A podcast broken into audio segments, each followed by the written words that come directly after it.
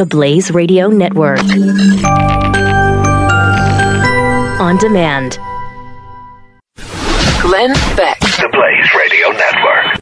I went to Starbucks this morning. Thank goodness there were all white people there. Oh, you know what I mean? That's the only reason I go to an establishment. I'll tell you that. I was, I was in Starbucks and I saw the no coloreds sign, and I thought, "Wow, that's." What year were you in Starbucks? It was, before Starbucks existed, probably 1955. But I thought, okay, now there's a sign that really, puts the policy of Starbucks right out in the open. No coloreds allowed here. I don't remember seeing that sign at all at a Starbucks. Huh. You would think there has been that sign someplace. You would, because we're supposed to boycott it now. Boycott Starbucks is the new thing. Uh-huh. And I got up this morning, and I have to tell you the truth. I got up this morning, and I thought, I am freaking outraged. It has been 2 days since I have had something new to be outraged about. Mm. And I was so outraged that I wasn't outraged, but I'm glad that Starbucks has provided the ability for me to be outraged today. They have, and it all stems from this incident in Philadelphia. Mm-hmm. And what happened was two African-American individuals came into a Starbucks right there. Right. There's going to be a problem because Starbucks is so racist. Well, every joke starts with two guys walk into a Starbucks, but this is no joke. Don't laugh. So they go in and they say they want to use the bathroom. Yes. And the person, Shirley White, worked at Starbucks, reminded them that their policy was that they were not allowed to use the bathroom. All right. Why? Because they're coloreds. Black. No, not because they're black, but because they hadn't purchased anything. They had this idea that only paying customers would be able to use the restroom. Oh, man, I got to tell you this. That never happens in the places where white people go. No. You know what I mean? I walk into any establishment anywhere, and I say, hey, I need to use your bathroom. And they say, oh, you're white. It's right over there, sir. Yes, that is every time. That's the way it works for us whiteys. Yes, it does. So they...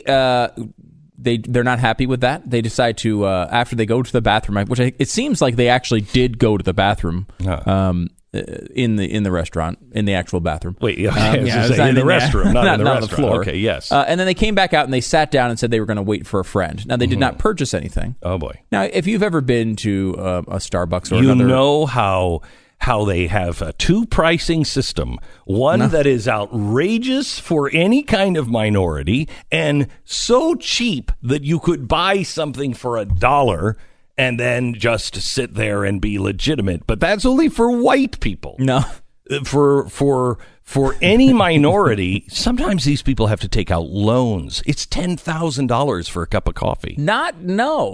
Same price for everyone. Wait a minute. But they decided they didn't want to pay any price for anything. Hang on, we're talking Starbucks here. We are. The racist Starbucks with this long, swirling history of racism. Yes. This deep, look, they're known. It used to be, the Starbucks used to have 3Ks in it. I'll tell you that much. Wow. It used to have 3Ks in it. They changed that to hide it. All the baristas had hoods. So the guy sit down. They say they're waiting for a friend. Mm-hmm. The people at the restaurant who have told them they were not allowed to go to the bathroom and were not allowed to sit down unless they purchase something, call the police. Now, the police come and handcuff the guys and remove them. At about that time, their friend actually shows up. Mm. So I hope an attorney. No, I don't hope. Al Sharpton. I hope it was Al Sharpton that showed up and saw this travesty. Now, what has resulted from this incident is hashtag boycott Starbucks and someone, a great photo of this Starbucks with a protester in line at the Starbucks with a megaphone in the face of an employee, screaming at the employee who is standing there straight-faced behind the counter with having absolutely nothing to do with this incident. Surely he's just trying to sell people lattes. You try to make this sound like the baristas are just these innocent people that are just going up every day to do their job, when darn well they are some of the most racist organizers of all of the Klan. You know that. Right, I know that. Of course. So now we step back here and look at this incident for a moment, if we may, if we must. All right. Because we have a store that claims they don't hang up signs that say coloreds only or coloreds, no bathroom for coloreds. We have a story here that is trying to say that they don't allow whites to use the restroom if they don't purchase anything. They're trying to tell us that there's no two pricing system, one for minorities, one for whites. Mm-hmm. And now remember, we're pretending here that all the baristas are not organizers for the Klan. Right. Okay. So we've established all these crazy lines I've come up with. Right. We could talk about this. Boycotting Starbucks, yelling at them. Start here.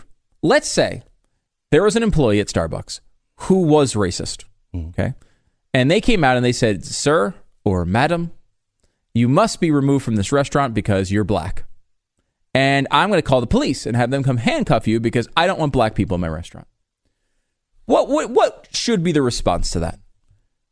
The employee should absolutely be fired. Sure. Probably breaking multiple laws as well. Yeah. Mr. Starbucks would be pissed because he's a progressive. Right. He's very much a progressive. Yes. But let's just say this person was racist. Would this mean that you should boycott Starbucks? Can we start there? Because the way you started this, I think, is the perfect way. Mm-hmm. Are we addicted to outrage? Yes, we are. Are we addicted to outrage? Because we stand here mm-hmm. and we look at a story like this, mm-hmm. and our immediate idea is to act as if this is the entire corporate policy. That Starbucks, they're having meetings in Seattle, of all places, and they're all deciding what we're going to do is call the police on black people who want to use the restroom. We all, even if it was a case in which there was a hood-wearing employee that they had hired that was trying to discriminate against black people, mm-hmm. this obviously is not the corporate policy of mm-hmm. Starbucks, okay? Mm-hmm. There is not a pattern of behavior at Starbucks in which they are constantly in the news for throwing black people out of restaurants. In fact, the exact opposite... Stu's fantasy world again. The exact opposite seems to be the case, in which there's this incredibly progressive company that makes all sorts of annoying political stances to make everyone feel good about their lack of prejudice, about mm-hmm. how wonderfully open-minded they are. That is their actual pattern of behavior. So there is absolutely no reason to boycott this restaurant, to boycott this entire chain of restaurants. And because we are addicted to outrage, it is all about us. We want to think that we're doing something. Well, no. We want to take steps that we've changed something, that it's all about us. I definitely want to stop a coffee place that wants all blacks in jail. They think all black men belong in jail. I heard it from Black Lives Matter. Right. They don't want that. There's no evidence that they want that. What is Black Lives Matter just going to say that? There's no pattern of behavior that supports that. But beyond mm-hmm. that, now let's take another step back. Uh-huh. Is there any evidence whatsoever that this incident had anything to do at any time with race? No. Is this guy on whatever manager is, are they on their Facebook page posting racist memes? Did they say anything about race at any point? So here are you trying to tell me that there has not been a white person who's been removed from a restaurant because they wouldn't pay for something? They would sit down. Now, that's called loitering. Of course, since this happened, people have posted many times where people have been removed from Starbucks and other places that were white because they didn't listen to the person who was running the store. How many times have we seen the sign, "No shirt, no shoes, no service"? Mm-hmm. Right? What happens in that situation if you try to come in with no shirt and no shoes? The manager would try to remove you. What if you just sat down, though? What if you had no shirt and no shoes and you just sat down at a table? What would they do? Now, there's probably about 80% of managers who would roll their eyes and get angry and not do anything because they were afraid their restaurant chain would be boycotted if they did something. However, They would have the right at that point, because you were violating the rules of the restaurant, to call the police. The police don't have to listen to the manager, by the way.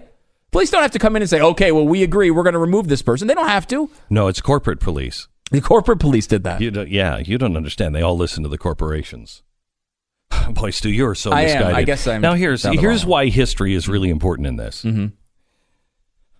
Believe it or not, once upon a time, there was this guy. He was a reverend.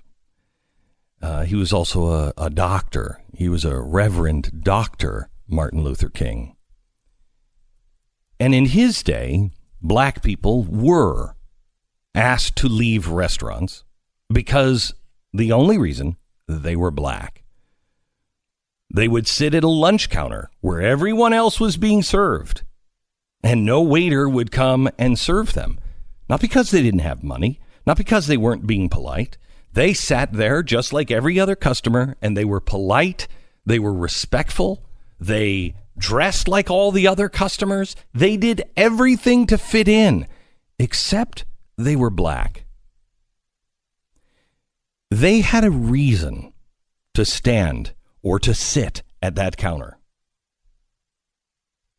They had a reason to protest, because they weren't being served solely because they're black. They wanted to pay for their meal, and they just wanted to be recognized as a human being. We have now so distorted what Martin Luther King and what civil rights actually mean that now people are walking in and claiming luxuries that no one else gets without paying for the product. They're demanding luxuries. And I know, well, I've got to go to the bathroom. Yes. And they have a right to say, you have to be a paying customer.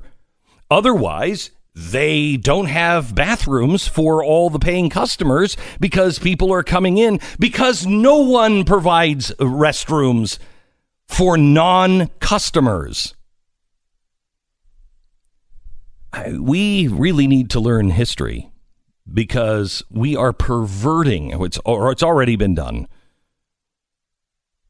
The sane people of America, both left and right, need to recognize how far away from the actual civil rights movement we are, and we need to calmly and rationally remind people.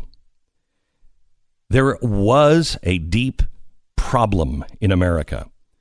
In some cases, there still is, and we have a long way to go. But we progress. We get better. But we're not going to get better. We're going to get worse.